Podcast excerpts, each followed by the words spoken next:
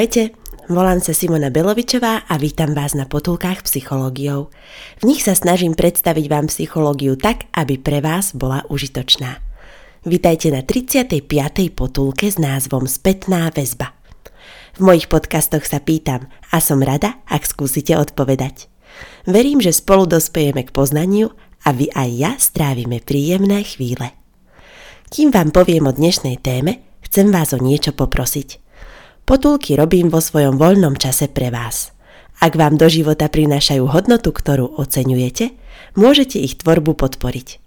Číslo účtu nájdete v menu Podporiť na www.potulkypsychologiou.sk Ďakujem pekne, vážim si to. Na webe Potuliek nájdete aj môj mail v prípade, že ma chcete kontaktovať. Rada vám urobím psychoporadenstvo. Verím, že aj pri tom nám bude príjemne.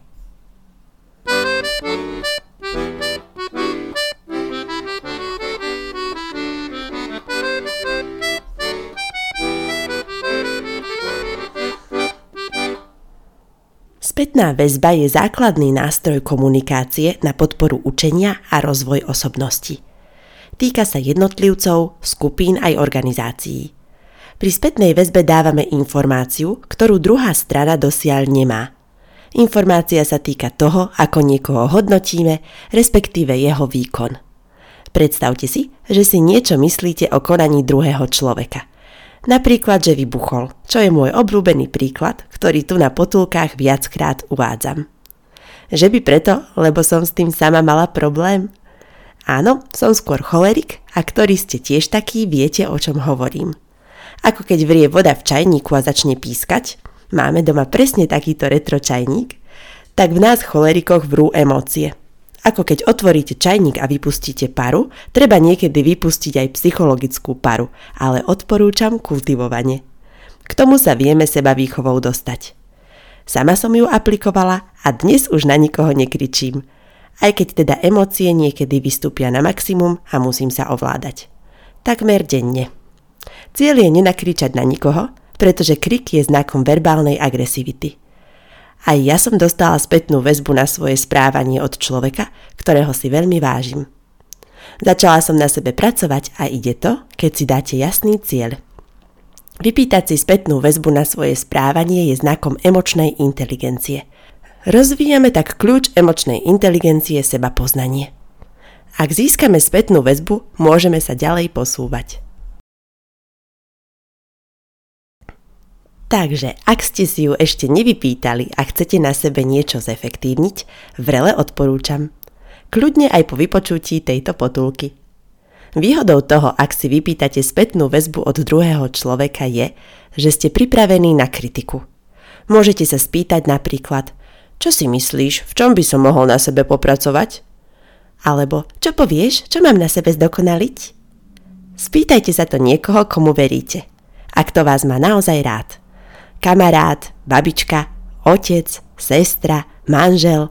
Možnosti je neúrekom a ak si vypýtate spätnú väzbu, môžete si vybrať čas aj osobu. Iná káva je, ak k vám informácia na vaše správanie príde nečakane.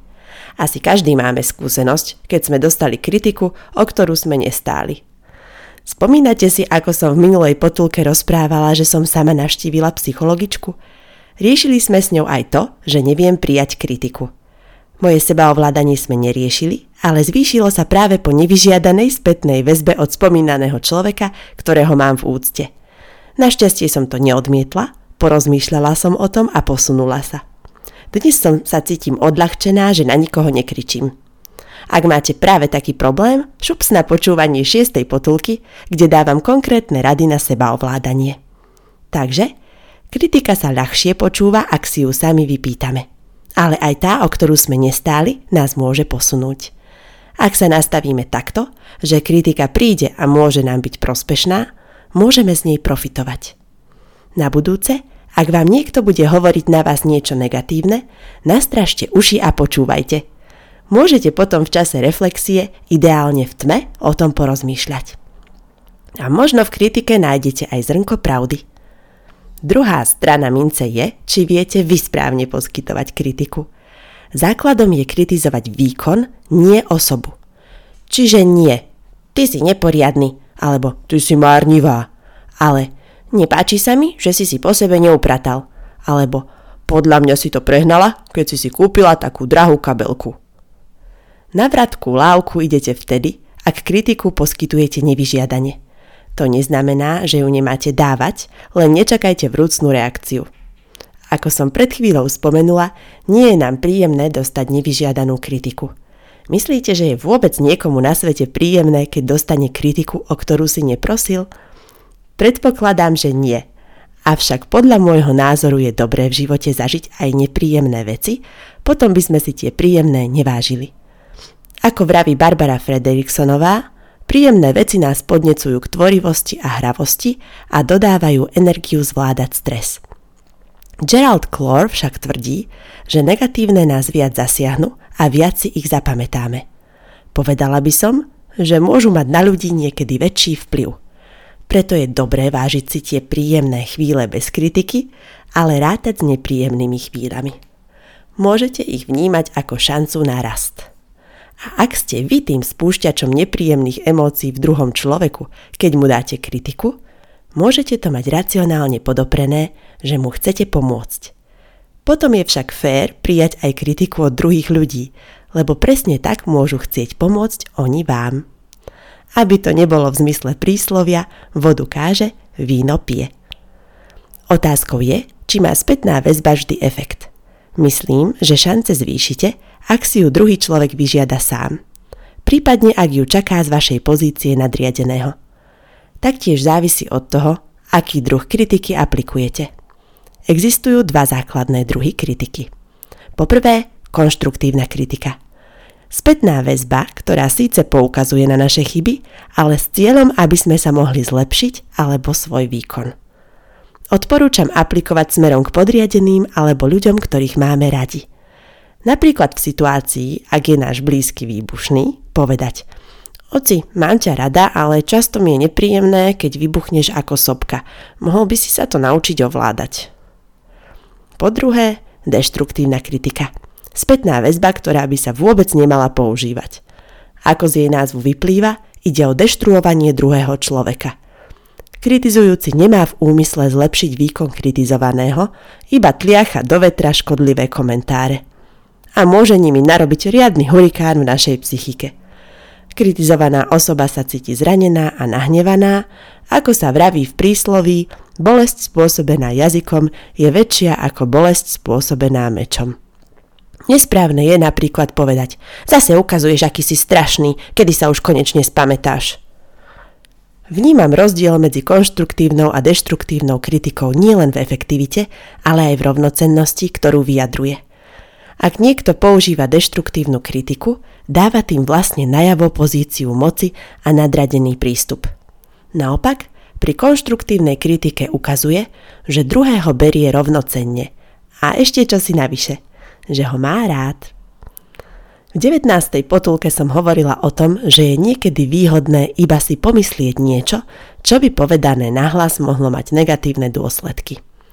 Túto stratégiu nazývam pomysli si – a učila som to v poradenstve aj klientku v rámci sebaovládania.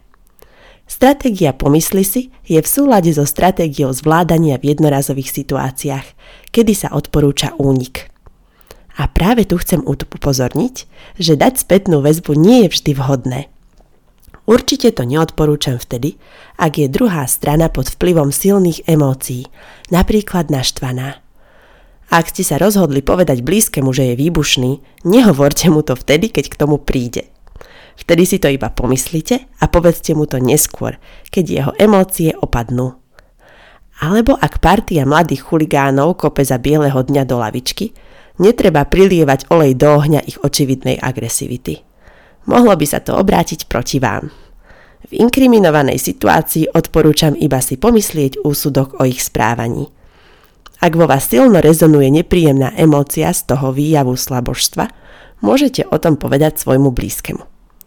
Možno sa od neho dozviete konštruktívnu spätnú väzbu, že tieto veci príliš prežívate a môžete s tým pracovať. A kedy je dobrá stratégia povedz? Vtedy, ak sa situácie opakujú. Napríklad, ak ten váš blízky fakt vybuchuje často. Je to v súlade s dvomi protichodnými reakciami na stres – Útok a únik. Poskytnutie spätnej väzby môže byť nenásilný útok, naopak jej neposkytnutie a iba pomyslenie si zase vhodný únik. Okrem psychologičky som aj pedagogička a je mi veľmi blízke pedagogické dávanie spätnej väzby, kedy treba začať pozitívnym. Je to v zmysle pedagogického princípu najprv chváľ, potom karhaj. Hodnotila som už mnoho študentských prác a väčšinou som nemala problém nájsť na nich niečo pozitívne. Pri spätnej väzbe študentovi na jeho výkon som začala tým správnym, napríklad, že používal dosť kvalitných odborných zdrojov. Takisto väčšinou som nemala problém nájsť niečo negatívne, čo som študentom povedala v druhom kroku. Sem tam sa mi stalo, že práca bola fakt slabá a vtedy som sa musela zamyslieť, aby som predsa len vyzdvihla niečo pozitívne. Aspoň jedna pozitívna informácia o výkone pred sprškou negatívnych je výborná pre zvýšenie pozornosti kritizovaného. Ľuďom je príjemná pochvala preto ak chcete niekomu dať čo vytknúť, povedzte mu najskôr niečo pozitívne. Zvýšite tak šance, že si to negatívne viac vezme k srdcu. Takisto som sem tam mala problém nájsť niečo nesprávne na študentskej práci, pretože bola taká výborná. Ak by som však len chválila, študent by mal síce príjemný pocit, ale zrejme by sa nikam neposunul. Ako tvrdí spomínaný Gerald Crowell, negatívne veci nás viac zasiahnu ako pozitívne. Preto ak chcete niekomu so skvelým výkonom pomôcť, povedzte mu predsa nejakú, hoci drobnú kritiku. A teraz čerešnička na torte. Môj obľúbený, na vlastnej koži vyskúšaný, vedecky overený postup komunikácie o probléme. Uvádzajú ho Bach a Viden a nájdete ho pod označením Konštruktívna hádka v knihe Poradenský proces Kaburu a Pružinskej. A aby bol tento postup psychologický, samozrejme v ňom pôjde o emócie. Pozostáva z piatich krokov, ktoré pre vás upravujem v termínoch spätnej väzby. Po prvé, pozvať druhého do komunikácie. Ak chcete niekomu poskytnúť spätnú väzbu, je dobré povedať napríklad Oci, chcem ti niečo povedať, máš čas? Ukážete rovnocenný prístup a rešpekt druhému, keďže na ňo nevybafnete hneď kritiku. Namiesto toho sa zrelo dohodnete, či sa idete rozprávať o probléme. Po druhé, vyjadriť vlastné emócie. Kým prejdeme k meritu veci, je správne povedať najskôr, aké emócie cítime. Napríklad, je mi často nepríjemne, až sa zľaknem, keď som s tebou. Práve to je psychologické, že začnete sebou a vyjadrením svojich emócií. Prejavíte tak ľudskosť a môžete naladiť druhého na komunikáciu. Po tretie, spätná väzba. V tomto bode môžete prejaviť akúkoľvek kritiku. Napríklad, vždy keď sa ti niečo nedarí, vybuchneš a niekedy je to fakt hrozivé. Netuším, kam to až povedie, či niečo nezničíš, neviem, či sa dokážeš ovládnuť. Po štvrté, seba kritika. Po kritike je fér povedať seba kritiku. Napríklad, už to trvá dlho a mohla som ti o tom povedať skôr. Po piate, Pochvala kritizovaného. Je zaujímavé, že v pedagogickom postupe spätnej väzby je najskôr pochvala, potom kritika a v psychologickej spätnej väzbe je to naopak. Napríklad, oci, si super, že si ma naučil šoférovať. Pri spätnej väzbe ide o pohľad do minulosti a kritické hodnotenie. Môžeme tak v prítomnosti ovplyvniť budúcnosť, v snahe o zefektívnenie kvality, napríklad aj kvality pracovného výkonu u podriadených. Na manažerov sú kladené vysoké nároky poskytovať efektívnu spätnú väzbu. Vo výskume z Harvard Business Review 92% respondentov súhlasilo, že je spätná väzba nástroj na zvýšenie kvality. Avšak za predpokladu, že je poskytovaná správne. Podľa štúdie Univerzity v západnom Michigane dokáže manažér kvalitnou spätnou väzbou zvýšiť produktivitu zamestnanca o 5 až 20% Zakladateľ Microsoftu Bill Gates vraví, citujem, potrebujeme ľudí, ktorí nám dajú spätnú väzbu. Je to spôsob, akým sa zlepšujeme. Koniec citácie.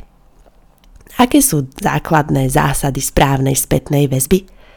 Poprvé, nepoužívajte ale. Slovko ale má v komunikácii negatívny účinok. Akoby čarovným prútikom dokáže vymazať všetko, čo sa povedalo pred ním. Napríklad, Katka, páči sa mi, že si publikum zapájala, ale správa, ktorú si im chcela povedať, bola úplne nejasná. Katkin mozog vníma iba správa, ktorú si chcela povedať, bola úplne nejasná. Vyhníme sa slovičku ale. Namiesto neho môžeme použiť a zároveň. Katka, páči sa mi, ako si interagovala s publikom a zároveň správa, ktorú si im chcela povedať, nebola úplne jasná. Druhá zásada správnej spätnej väzby je zasiahnite včas – ak by sme spätnú väzbu poskytli s oneskorením pár mesiacov, pracovník si nemusí spomenúť na chyby, ktoré vtedy vnímal. Môže mávnuť rukou a spätne sa z nich nepoučí. Preto treba spätnú väzbu podať čo najskôr po výkone. Po tretie, nezovšeobecňujte. Slová majú v spätnej väzbe účinok. Napríklad, ak dávate podriadenému spätnú väzbu o jeho neskorom príchode do práce a poviete, vy vždy prídete neskoro, Môže sa ohradiť, že vždy veru nie, aj keď je to väčšinou tak. Buďte konkrétni a povedzte namiesto toho. Prišli ste opäť neskoro do práce. Po štvrté, buďte pripravení. Spätnú väzbu si pripravte a podložte ju príkladmi. Počas prípravy sa sústredte viac na objektívnosť ako na subjektívne pocity.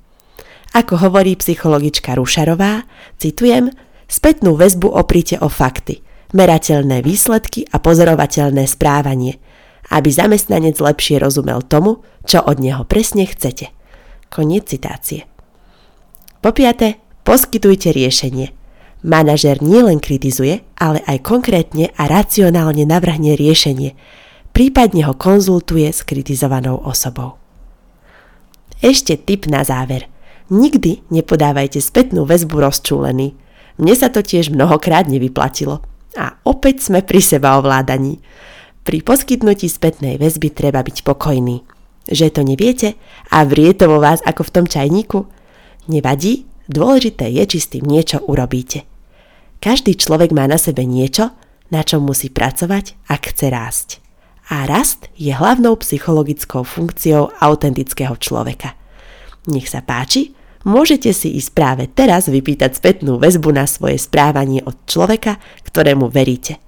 Ak to urobíte, bude to úplná výhra. Ak vy podávate spätnú väzbu, vždy ju podávajte konštruktívne. Môžete vyskúšať pedagogický alebo psychologický spôsob, ktorý som uviedla v tejto potulke. Nezabudnite, niekedy je dobré vašu kritiku povedať, niekedy si len pomyslieť. Podľa toho, či sa situácia opakuje. Nepozerajme sa na spätnú väzbu ako na niečo negatívne. Ignoráciou sa problém nevyrieši, preto je dobré používať spätnú väzbu. Prajem vám úspešné dávanie a príjmanie spätnej väzby. Majte sa dobre a majte oduševnené chvíle.